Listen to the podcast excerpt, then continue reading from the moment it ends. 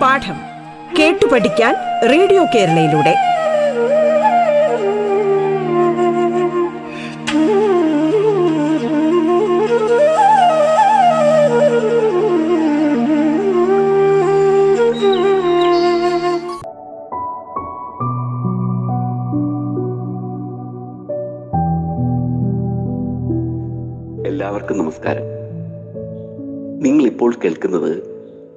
കേരള സംസ്ഥാന സർക്കാരിന്റെ online radio സംരംഭമായ റേഡിയോ കേരളയിൽ പാഠം എന്ന പരിപാടിയാണ്. ഇന്ന് നിങ്ങൾക്കായി ക്ലാസ് എടുക്കുന്ന ഞാൻ M S Madhu. Chengannur Mulakkuda government higher secondary സ്കൂളിലെ ചരിത്ര അധ്യാപകനാണ്. വീട് പത്തനംതിട്ടയ്ക്കടുത്തുള്ള വള്ളിക്കോട്. നിങ്ങൾ റേഡിയോ കേരളയിലെ പാഠം തുടർച്ചയായി ശ്രദ്ധിക്കുന്നുണ്ട് അല്ലേ? വെരി ഗുഡ് സ്കൂൾ വിദ്യാഭ്യാസം ഓൺലൈനിലൂടെ ആയിരിക്കുന്ന ഇക്കാലത്ത് അഞ്ച് മുതൽ പത്ത് വരെയുള്ള ക്ലാസ്സുകളിലെ പാഠഭാഗങ്ങൾ വളരെ ലളിതമായി വിദ്യാർത്ഥികളിലേക്ക് എത്തിക്കുകയാണ് പാഠം. സ്കൂളുകളിൽ ക്ലാസ്സുകൾ ആരംഭിക്കാൻ പോവുകയാണല്ലേ? ഇഷ്ടപ്പെട്ടല്ലോ? സന്തോഷമായല്ലോ? ആ പത്താം ക്ലാസ്സിലെ സാമൂഹ്യ ശാസ്ത്രത്തിലെ രണ്ടാം അധ്യായമാണ് ഇന്ന് തുടങ്ങുന്നത്. ലോകം ഇരുപതാം നൂറ്റാണ്ടിൽ എന്നാണ് ഈ അധ്യായത്തിന്റെ പേര്. നമുക്ക് ക്ലാസ് ആരംഭിക്കാം. ലോകം ഇരുപതാം നൂറ്റാണ്ടിൽ. നിങ്ങളുടെ സാമൂഹ്യ ശാസ്ത്രം പുസ്തകം എടുത്തേ പുസ്തകത്തിലെ ഇരുപത്തി ഒൻപതാമത്തെ പേജിൽ ഒരു ഭൂപടത്തിന്റെ ചിത്രമുണ്ട്. ശ്രദ്ധിച്ചോ നിങ്ങൾ? ആഫ്രിക്കയുടെ ഭൂപടമാണത് അല്ലേ? ആ. ആഫ്രിക്കയിലെ രാഷ്ട്രങ്ങളുടെ അതിരുകളുടെ പ്രത്യേകതകൾ നിങ്ങൾ ശ്രദ്ധിച്ചോ? അവയിൽ മിക്കതും ഏകദേശം നേർരേഖയിലാണ്. ആ ശ്രദ്ധിച്ചല്ലോ. എന്തുകൊണ്ടായിരിക്കാം ആഫ്രിക്കയിലെ രാഷ്ട്രങ്ങളുടെ അതിരുകൾ നേർരേഖയിലായിരിക്കുന്നത്? പറയാം. വിഭവങ്ങൾ തേടി ആഫ്രിക്കയിൽ എത്തിയ യൂറോപ്യർ ഇരുപതാം നൂറ്റാണ്ടിന്റെ ആരംഭത്തിൽ ആഫ്രിക്കയെ പങ്കിട്ടെടുത്തു.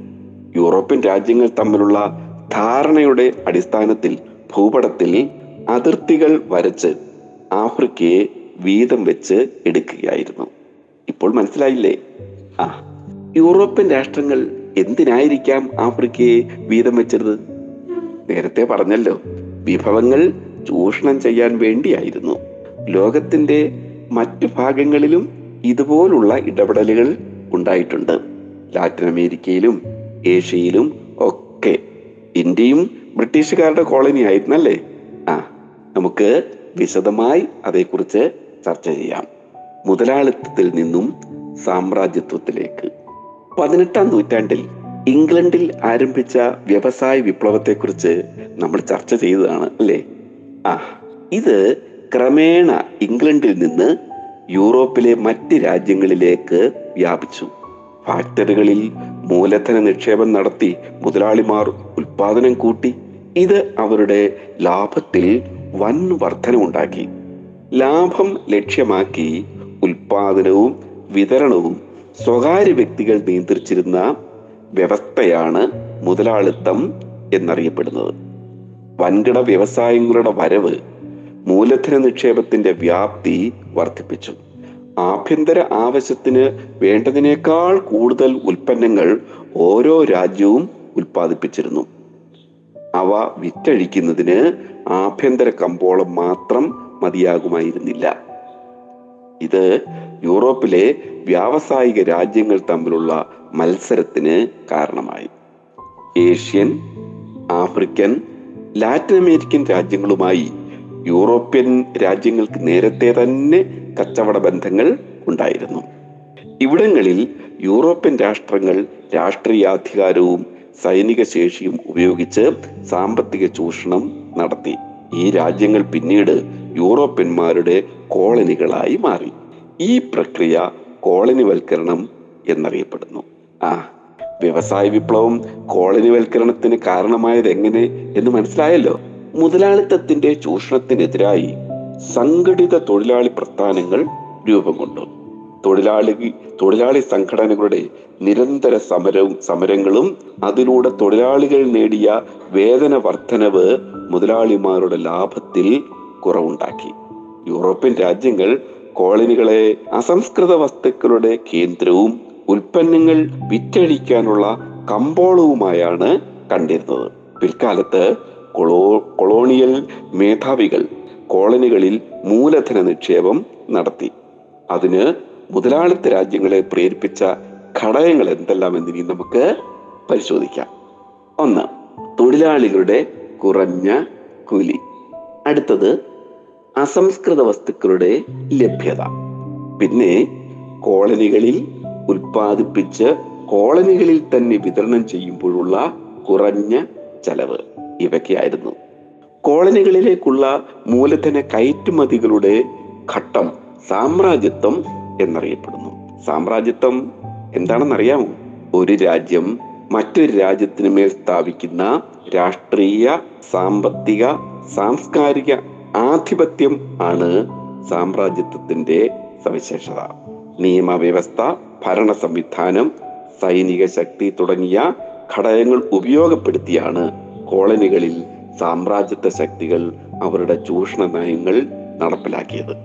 ആ ഇനിയും സാമ്രാജ്യത്വം കോളനി രാജ്യങ്ങളെ എങ്ങനെയെല്ലാമാണ് ബാധിച്ചത് എന്നറിയാമോ? പറയാം. കോളനികളുടെ പരമ്പരാഗത സമ്പദ് വ്യവസ്ഥ തകർന്നു. ഭരണരീതിയും നിയമവ്യവസ്ഥയും മാറ്റിമറിക്കപ്പെട്ടു. പരമ്പരാഗത ഭക്ഷ്യവിളകൾക്ക് പകരം നാണ്യവിളകൾ കൃഷി ചെയ്യാൻ നിർബന്ധിതരായി. ദാരിദ്ര്യവും തൊഴിലില്ലായ്മയും വർദ്ധിച്ചു. പ്രകൃതി വിഭവങ്ങൾ വ്യാപകമായി കൊള്ളയടിക്കപ്പെട്ടു. തദ്ദേശീയമായ കല സാഹിത്യം ഭാഷ സംസ്കാരം വിദ്യാഭ്യാസം എന്നിവ തകർക്കപ്പെട്ടു. കോളനികൾക്കും കമ്പോളങ്ങൾക്കും വേണ്ടിയുള്ള പരസ്പര മത്സരങ്ങളും സംഘർഷങ്ങളും സാമ്രാജ്യത്വ ശക്തികൾ തമ്മിലുള്ള യുദ്ധങ്ങൾക്ക് കാരണമായി. ഇനി നമുക്ക് അതിനെക്കുറിച്ച് ചർച്ച ചെയ്യാം.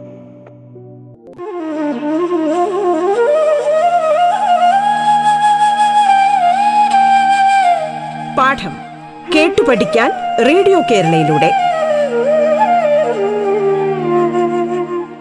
പാഠത്തിൽ ഇനി ഇടവേള.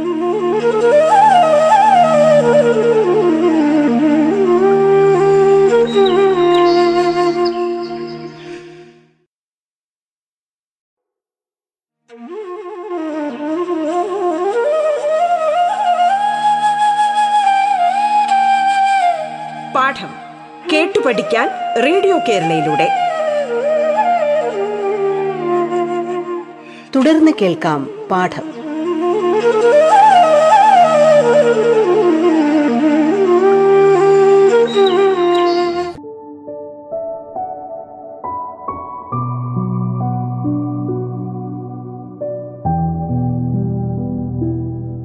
ഒന്നാം ലോകയുദ്ധം.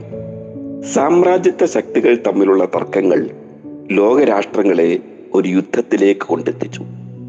ഇതിന് വഴിതെളിച്ച ഘടകങ്ങൾ എന്തെല്ലാമാണെന്നറിയാമോ? പറയാം. യൂറോപ്യൻ രാജ്യങ്ങൾ തമ്മിൽ കോളനികൾക്ക് വേണ്ടി നടത്തിയ മത്സരങ്ങൾ അവർക്കിടയിൽ ശത്രുത വളർത്തുകയും സംഘർഷങ്ങൾക്ക് കാരണമാവുകയും ചെയ്തു. ശത്രുക്കളെയും മിത്രങ്ങളെയും തിരിച്ചറിയാൻ കഴിയാത്ത അവസ്ഥ സൈനിക സഖ്യങ്ങളുടെ രൂപീകരണത്തിന് വഴിതെളിച്ചു. ഇങ്ങനെ രൂപീകരിക്കപ്പെട്ട സൈനിക സഖ്യങ്ങളാണ് ത്രികക്ഷി സഖ്യം അഥവാ ട്രിപ്പിൾ അലയൻസും ത്രികക്ഷി സൗഹാർദ്ദം അഥവാ ട്രിപ്പിൾ ആങ് താങ്ങും ഇതിൽ ഏതൊക്കെ രാജ്യങ്ങളാണെന്ന് നോക്കാം. ത്രികക്ഷി സഖ്യം. ജർമ്മനി ആസ്ട്രിയ ഹംഗറി ഇറ്റലി എന്നീ രാജ്യങ്ങളായിരുന്നു ത്രികക്ഷി സഖ്യത്തിലേത്. ത്രികക്ഷി സൗഹാർദ്ദത്തിലെ രാജ്യങ്ങൾ ഇംഗ്ലണ്ട് ഫ്രാൻസ് റഷ്യ എന്നിവയും. ഇത്തരം സൈനിക സഖ്യങ്ങളുടെ രൂപീകരണം യൂറോപ്പിൽ ഒരു യുദ്ധാന്തരീക്ഷം സൃഷ്ടിച്ചു. അവർ വിനാശകാരികളായ പുതിയ ആയുധങ്ങൾ നിർമ്മിക്കുകയും വാങ്ങിക്കൂട്ടുകയും ചെയ്തു. കേട്ടോ? ആ ഈ സാമ്രാജ്യത്വ മത്സരങ്ങളിൽ വിജയിക്കുന്നതിന് യൂറോപ്യൻ രാജ്യങ്ങൾ വിവിധ മാർഗങ്ങളാണ് സ്വീകരിച്ചത്. അതിലൊന്നാണ് തീവ്ര ദേശീയത ദേശീയത. മറ്റ് രാജ്യങ്ങളെയും അവരുടെ കൈവശമുള്ള പ്രദേശങ്ങളെയും കീഴടക്കുന്നതിനുള്ള മാർഗമെന്ന നിലയിൽ യൂറോപ്യൻ രാജ്യങ്ങൾ ദേശീയതയെ ഉപയോഗിക്കുകയായിരുന്നു. ഇത് തീവ്ര ദേശീയത അഥവാ അഗ്രസീവ് നാഷണലിസം എന്നറിയപ്പെടുന്നു. എന്താണ് തീവ്ര ദേശീയത എന്നറിയാമോ? പറയാം. സ്വന്തം രാജ്യം മറ്റുള്ളവയേക്കാൾ ശ്രേഷ്ഠമാണെന്ന് കരുതുകയും സ്വന്തം രാജ്യം ചെയ്യുന്നതിനെ എല്ലാം ന്യായീകരിക്കുകയും ചെയ്യുന്നത് ഇതിന്റെ പ്രത്യേകതയായിരുന്നു. അങ്ങനെ ഇപ്പോഴും ചില രാജ്യങ്ങൾ അത്തരത്തിൽ പ്രചരണം നടത്തുന്നുണ്ട് കേട്ടോ. അങ്ങനെയൊന്നും പാടില്ല അല്ലേ?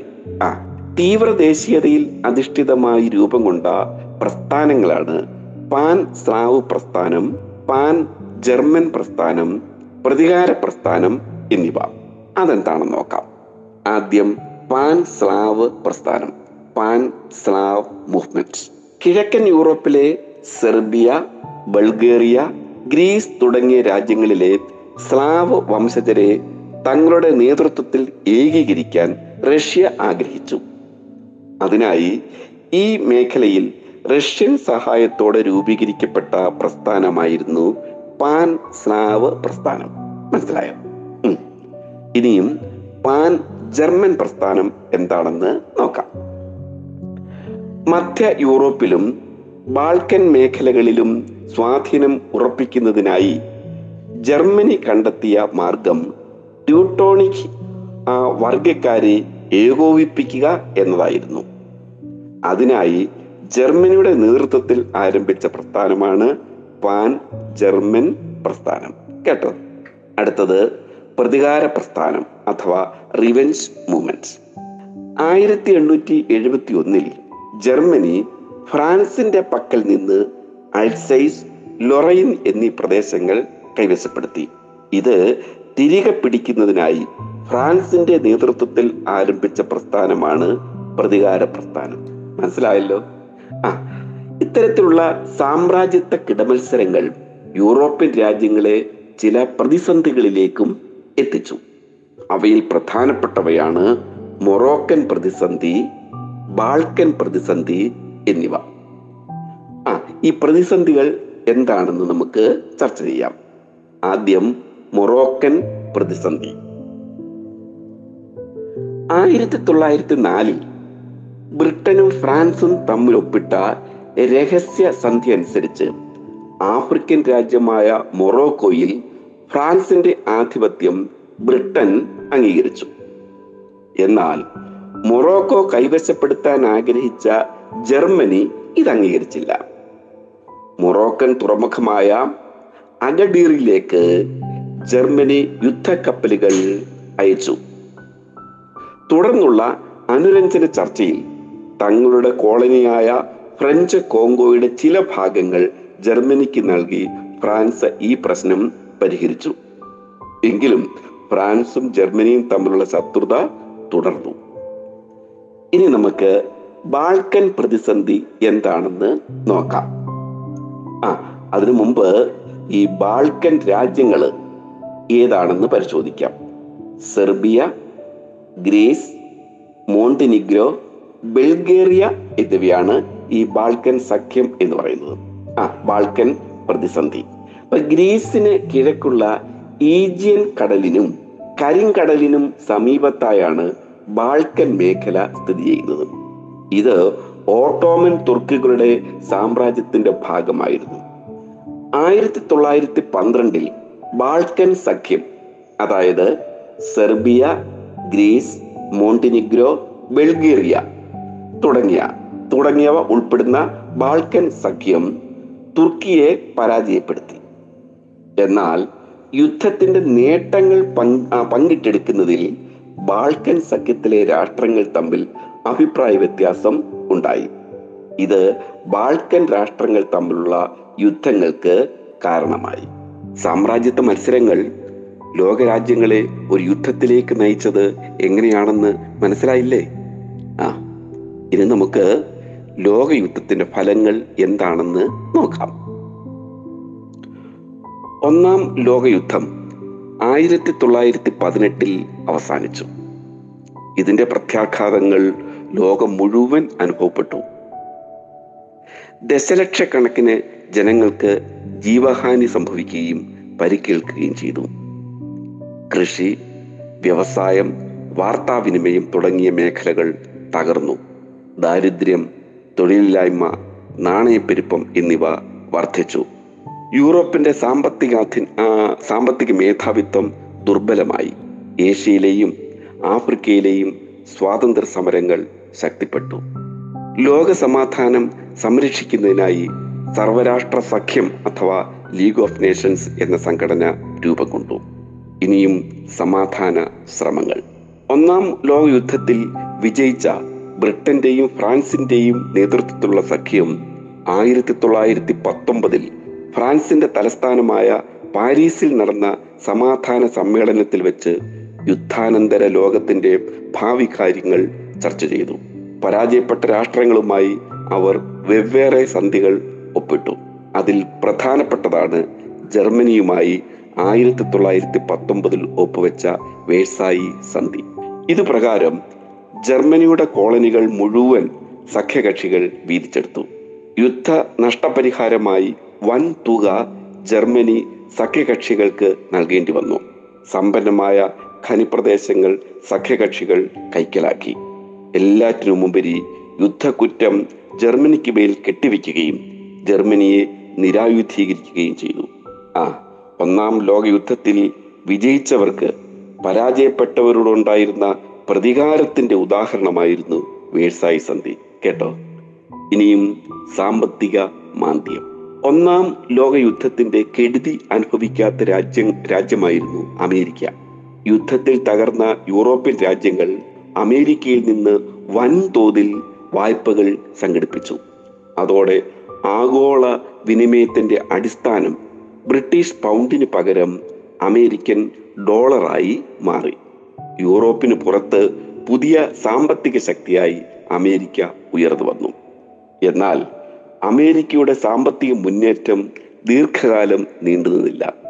ആയിരത്തി തൊള്ളായിരത്തി ഇരുപത്തി ഒൻപതിൽ ലോകത്താകെ ബാധിച്ച സാമ്പത്തിക മാന്ദ്യം ആവിർഭവിച്ചത് അമേരിക്കയിലായിരുന്നു. നിങ്ങൾ കറുത്ത വ്യാഴാഴ്ച എന്ന് കേട്ടിട്ടുണ്ടോ? പറയാം. എന്താണെന്ന് പറയാം. ആയിരത്തി തൊള്ളായിരത്തി ഇരുപത്തി ഒൻപത് ഒക്ടോബർ ഇരുപത്തിനാലിന് ന്യൂയോർക്ക് ഓഹരി കമ്പോളത്തിലുണ്ടായ തകർച്ച കറുത്ത വ്യാഴാഴ്ച എന്ന പേരിൽ അറിയപ്പെടുന്നു. അതുവരെ ഉണ്ടായിരുന്ന സാമ്പത്തിക മുന്നേറ്റം ഒറ്റ ദിവസം കൊണ്ട് തകർന്നടിഞ്ഞു. നിക്ഷേപകരുടെ പിന്മാറ്റവും ഓഹരികൾ വൻതോതിൽ വിറ്റഴിക്കാനുള്ള ശ്രമവുമാണ് ഓഹരി കമ്പോളത്തെ തകർത്തത്. നിരവധി പേർക്ക് ജീവിതത്തിലെ മുഴുവൻ സമ്പാദ്യവും നഷ്ടമായി. ധാരാളം പേർ ആത്മഹത്യ ചെയ്തു. ന്യൂയോർക്കിലെ തകർച്ച അമേരിക്കയിൽ മാത്രം ഒതുങ്ങി നിന്നില്ല. മറ്റ് യൂറോപ്യൻ രാജ്യങ്ങളെയും അത് ബാധിച്ചു. വ്യവസായശാലകളിൽ ഉൽപാദനം കുറഞ്ഞു. തൊഴിലില്ലായ്മ രൂക്ഷമായി. ഈ ലോക വാണിജ്യം തന്നെ തകരാറിലായി. ആ ഇനിയും സാമ്പത്തിക മാന്ദ്യത്തിന്റെ ഫലം എന്താണെന്ന് നമുക്ക് നോക്കാം. യുദ്ധം പാപ്പരാക്കിയ ജനങ്ങൾക്ക് സാധനങ്ങൾ വാങ്ങാൻ കഴിവില്ലാതായി. ഉൽപ്പന്നങ്ങൾ വിറ്റഴിക്കാതെ ഫാക്ടറികളിൽ കെട്ടിക്കിടന്നു. അമേരിക്കയിൽ നിന്നെടുത്ത വായ്പകൾ തിരിച്ചടയ്ക്കുന്നതിൽ യൂറോപ്യൻ രാജ്യങ്ങൾ വീഴ്ച വരുത്തി. ബാങ്കുകൾ തകർന്നു. പണപ്പെരുപ്പം വർദ്ധിച്ചു. തൊഴിലില്ലായ്മയും ദാരിദ്ര്യവും രൂക്ഷമായി. ഈ പ്രതിസന്ധി മറികടക്കുന്നതിന് വേണ്ടി യൂറോപ്യൻ രാജ്യങ്ങൾ കണ്ടെത്തിയ മാർഗം തങ്ങളുടെ കൈവശമുള്ള കോളനികളിൽ നികുതി വർദ്ധിപ്പിക്കുക എന്നതായിരുന്നു. അങ്ങനെ സാമ്രാജ്യത്വ രാജ്യങ്ങളിലെ സാമ്പത്തിക പ്രതിസന്ധിയുടെ ഭാരവും കോളനികളിലെ ജനങ്ങളുടെ ചുമലിലായി.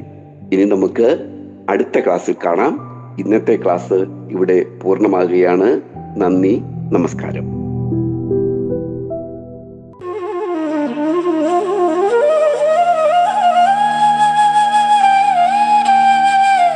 പാഠം. കേട്ടു പഠിക്കാൻ റേഡിയോ കേരളയിലൂടെ. പാഠത്തിന്റെ ഇന്നത്തെ അധ്യായം പൂർണമാകുന്നു. ഇനി അടുത്ത ദിവസം കേൾക്കാം. നമസ്കാരം.